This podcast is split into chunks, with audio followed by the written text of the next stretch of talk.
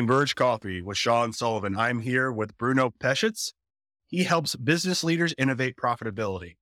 He is the rare innovator who can, who can claim that he has worked on a regulation defying freight trade, an award winning board game, in addition to his corporate experience with brands like DNV, DNB, and Kongsberg. Bruno runs a community of entrepreneurs of several thousand members. He is currently undertaking a doctorate in organizational change with a specific focus on the issues with innovation in large enterprises. Bruno has co authored the Augmented Strategy book and particular guide to decision making based on data and human intuition. Bruno, thanks for being on the show. How are you? Sean, it's pleasure being here and uh, thank you for great introduction. Uh, really looking forward to our uh, conversation. I am too. Um, I know we went through, I think we uh, connected on Podmatch and there's been, I mean, people in the green room, like we were talking about this where like, I, I pronounce your last name correctly. Um, that's, that's a rarity sometimes, but we were just, um, just in the sense of like personal brand, in the sense of like life happens, like we have to reschedule on things. And I mean, personal brand matters in the sense that, um, you, I mean, you're talking about large organizations. There's a lot of people, there's a lot of personalities, there's a lot of different um, viewpoints, there's a lot of different things that are kind of going on. But I think the one control group that we can we can harness is our personal brand. So you've kind of talked about it on your website, you kind of talked about in the media and that kind of stuff, but just kind of going out, the first thing is, you know, why go out on your own, your personal brand? Because you don't have a brand name. You're just Bruno Pesec. So, mm-hmm. what was the reason for that, as well as how did that help you in the sense with, um, you know, what you're studying and with the augmented strategy? Yeah, yeah. So it is. Uh, I'll try to keep the answer brief, uh, but let's say it is a part experimentation, part uh, life happening, among other things. So when I set out, uh, what now almost a decade ago, I was an engineer working in defense companies, working on innovative projects, and after some time, I decided, you know, I want to do this on a global scale. So I set out and I, first what I started to do is work with different companies. And then I realized, you know, for me, the easiest as an engineer was I just wanted to say, give me Bruno, call me Bruno, get Bruno to help us out. And that to me made, made a lot of sense because I didn't want to, to build, let's say, a boutique consultancy. I didn't want to build a management consulting company. I didn't want to build uh, something like that. I wanted to have ultimate freedom as independent expert. And at that moment, you know, now five, six years ago, it made sense to me to just, just go with Bruno Pesec. And this is who you are. This is literally uh, what, what you're buying. You're buying specific expert with specific uh, worldview, specific way of work, etc. And I did understand back then that that could both be a, a boon and a downside. So it's kind of, since I'm selling myself, I am the brand as a person it doesn't really work if I suddenly start bringing, you know, 100 other people. Like, hey, you made a deal with me, but here is 10 junior consultants to do the work instead. Luckily for me, that's also not the model I wanted to build. So for me, big, big thing of being independent or solo entrepreneur, freelancer, etc., is the freedom to choose work. I know it's a privilege, but for me, I love that. I only work with clients that are serious about innovating, about growing, because that to me is challenging. There's a whole, let's say, business in selling problems to people. Like th- there's a whole industry doing that. I'm not interested in that. Like I want to work with people like Sean and others that are into it and that are serious about doing something different because I have only one life. I mean, you hit on something that I've kind of has come up to me. Um, I think in the last few weeks and last month is you're not. Everybody tries to go for selling a solution, um, but they're not solving a problem. They're just saying, Hey, here's a tool. This is how it does it. This is probably a solution that it would solve, but it's not necessarily the actual problem that it's actually solving. Like you're going into organizational behavior and change and different things like that. And usually that's what it kind of stems down to. Everybody like goes straight to execution, goes straight to like, here's the tool that's probably going to fix it. Here's the automation but that doesn't address the problem. The, the problem or the issues that arise are around people and how they operate in different things, as well as how to build strategic growth. Like I just saw a LinkedIn post yesterday where I just saw like the meeting calendar was like all filled up and the person said, Um, and it was Daryl Alfonso. He's one of my mentors, but he literally said, it was like, this doesn't build growth. Like you are in meetings all the time. You're, you're trying to walk and tackle, you know, reduce the fires that are rising, issues that are kind of going on. So I kind of picked this on your website and different things, but I wanted to ask this next question. I think it's going to dive a little bit deeper on your unique ability is what are the two most potent levers for strategic growth? Mm, mm, mm. So maybe to clarify first, well, what do I mean by strategic growth? Because strategy and growth is one of those words. You ask 10 people, get 20 different, 20 different views. Uh, to, to me, strategic growth is something that is aligned with business values and business ambition. Because today it is possible to go out and buy growth in a way. You can uh, buy followers, you can buy customer base. That doesn't mean that you will have profitability or that you will have sustainable business whatsoever. You can go out, you can get funding. Uh, by the way, even today with all the disruptions, it has never been easier to reach huge amount of capital, which I think is actually a downside because lack of capital drives uh, innovative spirit. But that, that is that's another another set set of things. So strategic growth to me is a combination of very aligned specific growth combined with organic growth. That means something that comes from the business activity. So you do not go and do mergers and acquisitions. You do not go and acquire another similar company. You do not go and acquire a failing company that has a customer base, but rather through your own activities and business practices, you grow your customer base, your profit margins, and ultimately your profitability. And when it comes to organic growth, we really have two main levers. So one is branding that you already spoke a lot about, and I'm sure your audience knows a lot about. And the other is innovation.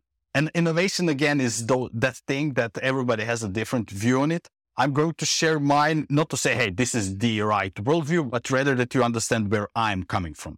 So to me, innovation is something new that creates value. Doesn't have to be new to the history of mankind. It has to be new for the innovator, the company, you, and your customer. If it's new to the both of you, it's innovative. And the other part, value creation, it has to add value to the customer, but also, and I can't believe I have to be saying this today, to yourself. Because there are so many companies, even small companies, SMEs, etc., that go and they jump on these innovative ideas that bankrupt them. You know, they have customers that tell them, I wanna, I wanna, I wanna. And they, they make those things, but they cannot profit on those things. They cannot build the business on those things and they go out of business. It's easy if you're a large company because you basically just shut down a division. But if you're an SME and this is 50% of your product portfolio, you're in big, big trouble. So the value must be bidirectional. Those two levers are something that every company can control because it is completely within your hands. What uh, decisions you do about your brand, about your brand strategy, that's nobody else's fault. That's nobody else's job. It's your own and what ideas you choose to develop and take to the market. Again, your own decisions. It, it's not somebody else. You cannot say, oh, it was due to the market, oh, it was due to competition, or it was due to the uh, neighbor across the street that uh, didn't buy the right apples or whatever. And that is something that people sometimes don't like hearing that success is in your own hands. And that doesn't uh, that doesn't change if you're an SME, solopreneur, a startup, or a large company. Success is in your own hands. And I'm just going to pause here for a moment ju- just to see how this is landing with you so far, because I know you have experience as well. Landing. I mean, it's landing, and I've even seen like tech hubs where the the mindset is is to get to the com- get the company to a certain amount of customers and a certain amount of revenue, and it might not be sustainable revenue. There might be a high churn rate, there might be um, a lot of, there's no room for expansion on things, but they just want to build a company to a certain degree so they can just sell it off. Um, or they sell it to a bigger company um, because they're, they're strapped. They're strapped with different things. And it comes down to the, the leadership. Honestly, like that's, I mean, everybody's like, I mean, that's what you're seeing in tech companies. That's what you're seeing in other things is that it's a leadership that kind of comes down to of like, how, how do we do headcount capacity? Why do we, just go to headcount capacity rather than un- understanding synchronous or asynchronous events of actions. How do we build profitability out of being scrappy and being innovative and finding easier ways and better ways to do things, not just easier ways, but better ways to do things because then that offloads like hiring just an extra person that it might not fit the, the total scheme of like how the systems are being built.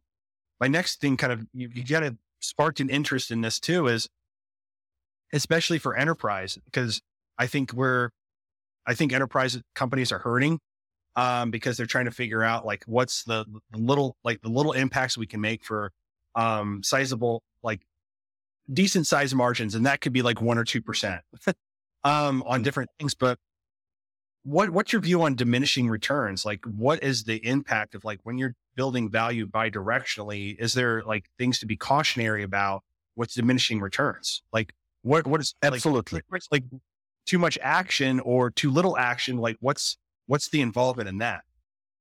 Absolutely, uh, and this is relative. So it is relative to the size of the organization, uh, to their usual P and L, and their ambition. So, like you said, there might be a company whose sole founder's strategy is I want to pump and dump.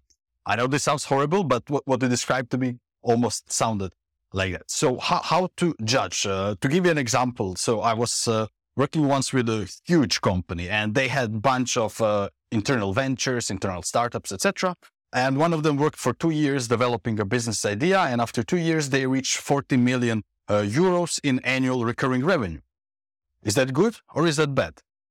Well, for that company, it was horrible because company was operating in billions. To, to them, that, that startup, that venture didn't mean anything. While on the other hand, if, if you take some startup in whatever economy, uh, to them, this would be like, wow, they would be in newspapers, they would be celebrated, their, their founders would be doing uh, talks on the stages, etc. So it's very, very important to take the perspective of the organization to understand, okay, is this worth investing in? Is this the, uh, diminishing returns, etc.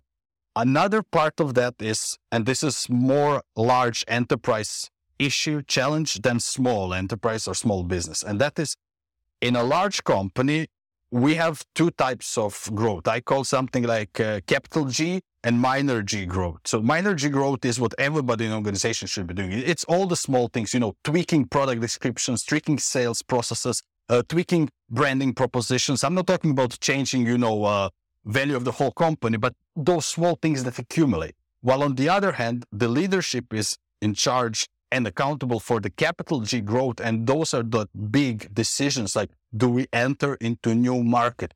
Do we introduce a new product line? Do we re- restructure our product portfolio? Do we restructure our brand offers? So those two must be aligned leaders usually become frustrated with their employees, like, oh, they're bringing all these ideas that are irrelevant. Well, guess what? It's your fault, not your employee's fault. You're not providing sufficient boundaries, sufficient explanation of what the company is trying to accomplish, and the people are coming up with ideas. And this is almost like a flywheel of failure because people start getting punished because you know they bring forward ideas and every idea has ego in it. It's impossible otherwise. Human race is very creative. Every human, every listener that's listening to this episode is creative. Like there might be differences in how creative we are because we are all individuals, but everybody is capable of creativity. And when we apply creativity, we put part of ourselves into whatever idea proposal. And when it gets rejected, without sufficient explanation or just punishment or something like that, then we would withhold our ideas. And the organization basically sabotages itself. That's how we got Zoom, for example. Zoom did not start out of thin air. It was an idea within WebEx. It was shut down again and again and again. So the gentleman left, up his own company, and it went very well for him. And he's not a sole case. So we have for business growth, we have responsibility on all parts of the organization and the job are different. Sometimes people call that uh, working on the business, working in the business. So capital G growth would be working on the business, minor G growth working in the business. And then balancing that is, is art as much as science. I mean, I think you should write a book about this. um, but no, you, you hit upon some few things of, um, especially the, the rejection in the sense of, I think the rejection is, is how leadership and sometimes think about it, it's very linear. And sometimes workers or people who are doing, you know, working in the business, they're understanding the execution of how to get to the next level, but they haven't been privy to the conversations that have been over the years, over the months, whatever that may be, to get insights of how leadership is seeing things. It's all about perspective. And I think the hard part about businesses is trying to collect those perspectives of everyone, not just from leadership, but all the way down. Um, and you hit upon something else too, where I love the flywheel of failure. I think that might be the title of this episode, but you hit upon something too, where um, we get to cyclical patterns. Like we automatically do things like it might have automatically worked for a previous business, but now, you know, it might not work for this business. And I've noticed this even in sa- the sales realm where they attack things with headcount capacity or they attack things with trying to move all the accounts at the same level. And they're not, you know, and this is not all sales, but this is like trying to pinpoint what sales movement and going deep, like vertical SaaS model versus horizontal SaaS model. That's why a lot of these people are kind of rolling this stuff up and it's not new. It's just a terminology to kind of reposition um, and articulate a, a stance on something. So we've kind of been talking about leadership um, and you kind of dove a little bit deeper, but you know, how do how do you help leaders find growth opportunities in plain sight? And how do you hmm. facilitate customer experiences for your customers? How do you help your leaders, help your workers, help your customers? Hmm. I think that's going to be like, that's the ultimate decision is like, okay, we've classified things and then like, okay, we've, we've figured out a possible solution, but what is like, and we're figuring out problems, but what is actual, what are we actually solving? What are the problems that you're actually solving? Mm-hmm. So I've been I've been reflecting uh, actually this week. I've been reflecting kind of okay. If I look at the work I do and people like I do, what, what's what's our ba- basic unit of work? It's not analysis. It's it's not slide decks. Thank God. It is dialogue.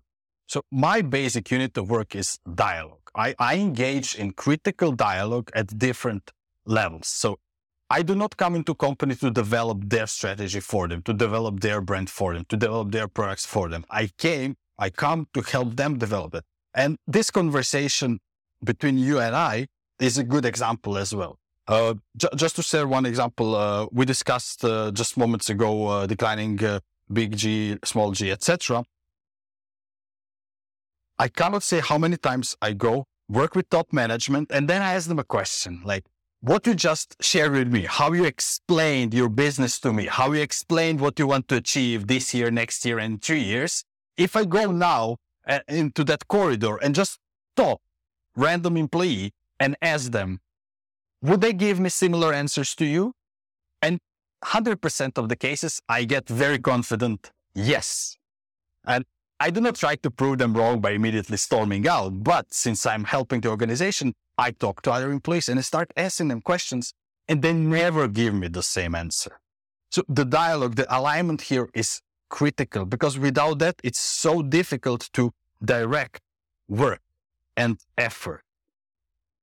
When we go from the organizational perspective and we ask, what is there the basic unit of work? Teams. If, if you're talking about medium-sized enterprises and largers, we are really talking about teams. SMEs can still go with groups. Uh, and just briefly, what's the difference between group and a team? Group is a bunch of individuals working together. A team are individuals working for one specific objective with one specific reward. So it's it's a small but important difference. It's not worse or bad, but just just difference. So to us, people like me, it's important to be able to help the teams realize where do they see things differently so that we could align and really deliver what needs to be delivered. I know this is very abstract, but every project is different. You know, I cannot say that I do exactly the same thing for a defense contractor as I do for entertainment company, as I do for oil and gas company.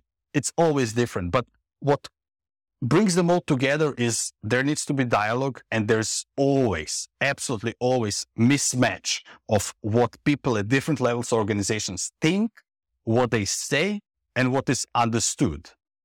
Because communication is so, so difficult. I mean, it's not just the language barrier, but how we express ourselves. We have people with uh, different ontologies or beliefs, what is real in the world. So what they hear, you said one thing, you meant one thing, they heard another thing, and they uh, realized another thing. It's not bad. It's just we have to be aware of that so we can account for that, so we can address for that. That is no, I'll I'll stop here. I I, I could go I could go too long. I'll stop. I'll stop. It's, I mean, it comes down to like how, like, as we, as you know, Homo sapiens or Homo sapiens sapiens, like that's how we flourished. Versus there was other sapien, um, different like Neanderthals and other ones, where there was like ones that were like are like like us, but also three foot tall. Like it was interesting how, as we kind of built out out of Mesopotamia and different things, we went from cultures of 150 people to building Mesopotamia because we were able to communicate. We were able to um, figure out, you know, and then that's where you get the rub of wars or different things like that and different beliefs as things spread out. But no, that that brings into a good um, you hit upon something with between groups and teams where there there's interesting things within you know bigger companies where they try to get everybody grouped together to, to accomplish a task, but then nothing is like a system, like who's the system focus in this or who's the team leader. And that's why you see like in the police or military or things like that, they have like uh, task forces and different things like that to bring a team outside and bring an actual team versus a group of people to build the focus. And you, and you said it like specific objective reward, like that helps build alignment. And then uh, that's the biggest thing is everything that you walk into a company is like, okay, what's the alignment from top down, from bottom up? Like, are we all moving in the similar direction? Are are there other objectives and other things being pulling us in different ways? And that's where we get diminishing returns, and that's where we can get. That's where the rub is. Like it, it pulls, but like you're, like you're we're saying similar like we're saying similar things. We're saying in our own way, but we're hitting upon like we're agreement on, and that's I think the big thing in dialogue is the alignment builds agreement on things of understanding where you're coming from. So enough grilling questions, but what is like, do you have a story to kind of like share in the sense of, you know, how this kind of like an actual actionable insight of, you know, when you helped a customer and they were like, oh my gosh, this is what happened. And what was the result from it? Okay. Uh, just, just, uh, purifying a little bit and the ace and everything. So I usually get called in when it's already difficult. It's not a burning platform, thank God, but it, it is challenging. Like there is a specific uh, market already selected. Uh, there are people already uh, chosen to deliver on some ambition or something. The budget is usually almost spent. And the question is, we haven't managed to succeed in what we set out to do. What, what do we do next? And I, I always go back to, to number one. When we talk about innovative ideas, we really have to be extremely clear, like who is this for and what does it do for them? And those are such two trivial questions. I, I, I almost feel like, uh, like a fraud when I ask and help my clients answer that questions because they, they sound so logical. They, they sound so, so common sense and they're so often clearly answered. And, and just was yesterday or the week ago. I was working with another client answering the very same questions. Extremely successful client, extremely smart people. I mean, these are accomplished people. This has nothing to do with intelligence. It has a lot to do with would hubris be the right word? You're so successful, you assume that what you do next is also going to be a smashing success. But it doesn't have to do with your past successes. It has to do with you know, what are you going to deliver for your customers? If you misjudge how are they actually using your products and services, then what you create is probably going to miss the mark, regardless if you're Microsoft, Amazon, Google, or just some guy who is working from his, his garage.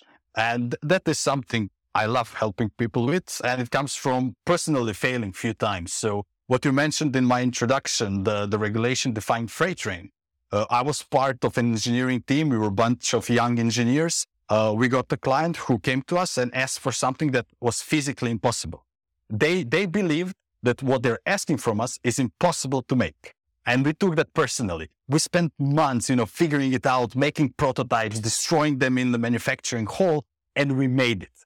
And the customer didn't believe us. And we couldn't sell it for two years. And to me, that was, you know, when the penny dropped, it was like, this doesn't make sense. Like we made the best technical solution in the world and people don't want to buy. And then it, it opened the doors for me. Like innovation isn't just about technical solution. Innovation is about how also people talk about products, services, how they understand them. If they believe it's impossible, then it's my job to find ways to present a story or brand or whatever in such a way that they believe it's plausible. So innovation isn't just about technical solutions. And therefore, my work today isn't just about technical solutions anymore.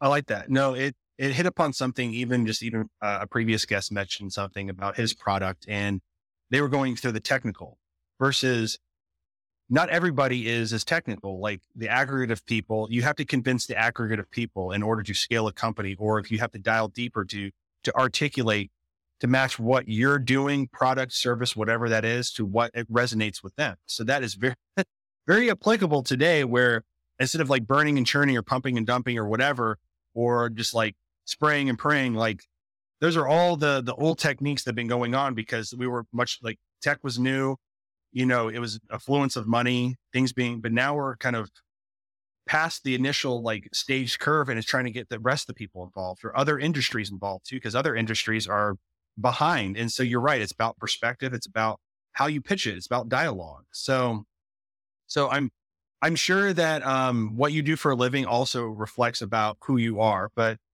this is the perfect segue into the about you section where, you know, what gets you up in the morning? What gets you passionate? What gets you motivated um, and committed to what you're doing in your work? And then as well as hobby and health, like what, what helps you recharge? Like what are those kind of things that um, make you you? Like what makes Bruno Bruno?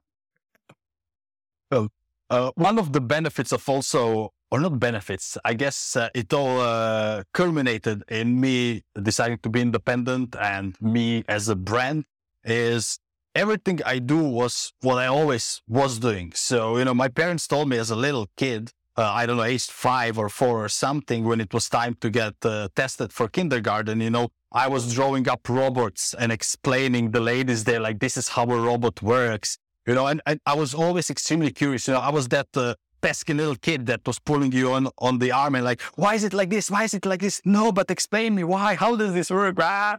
and I would break stuff to to see how they work, etc.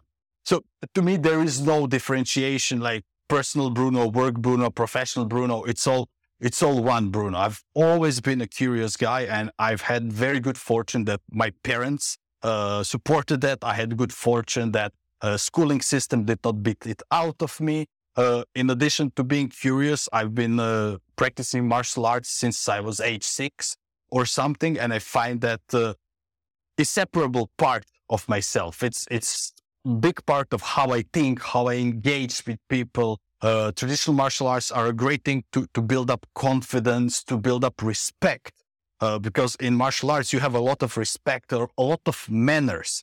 Because if, if we engage in consensual violence with each other, it's so important to understand the importance of, of respect, of uh, dialogue, conversing with each other, but also understanding, um, oh my God, uh, words are failing me, understanding body language. So if you and I are sparring together, it's not just what you tell me, but I should be able to, to see with how your body responds if something is off, if, if something is wrong. Because you and I in martial arts grow by pushing each other, but we do not grow if I hurt you or you hurt me. So then one of us cannot train for next half a year or year or whatever. So all of this kind of, you know, I never felt the need to recharge. I wake up and I'm like, oh, you know, today I'm to do this. Today I'm to work on that problem. And I think it was, yeah, yesterday I just sent an SMS to, to a client of mine. They sent me like, how did it go? Was it difficult? And I wrote back, you know, that's the stuff I love. But like, like bring, bring more of that. Like that, first, that's why you hired me. Second, that's what, that's what I love doing. So,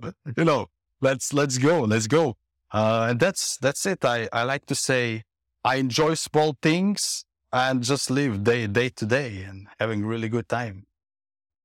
Bruno, I think that sums it up that you live life to the fullest for your clients, for yourself, um, and not taking things for things for granted. You have a very good way of articulating, right? and I, it is very like when you said, "Hey, let's take a pause. Like, let me purify, like all, all the stuff that you mentioned to me, and kind of siphon it to where you're like, okay, let me get back to you in a more like direct, simplified. This is what I'm interpreting, and so you've just kind of articulated your your superpower throughout this whole episode, where you have a good way of understanding complicated measures of, of like enterprise. Like everybody's like, I want to sell to enterprise. I want to be an enterprise. There's a lot of money there, but it's like also there's a lot of complexity, and you're you're you're simplifying the complexity, and you're helping people remove from cyclical patterns of the flywheel failure. And the, yeah, see, like throwing things that you've already like your little coin terms that I really like in the sense that you're you're understanding how to build things organically and then figuring out how what, what are the diminishing returns, but always staying true to innovation and innovation of what that means to you. So, Bruno, thank you so much for being on this episode. Sean, thank you for having me. And to all the Converge coffee drinkers out there, that's a wrap.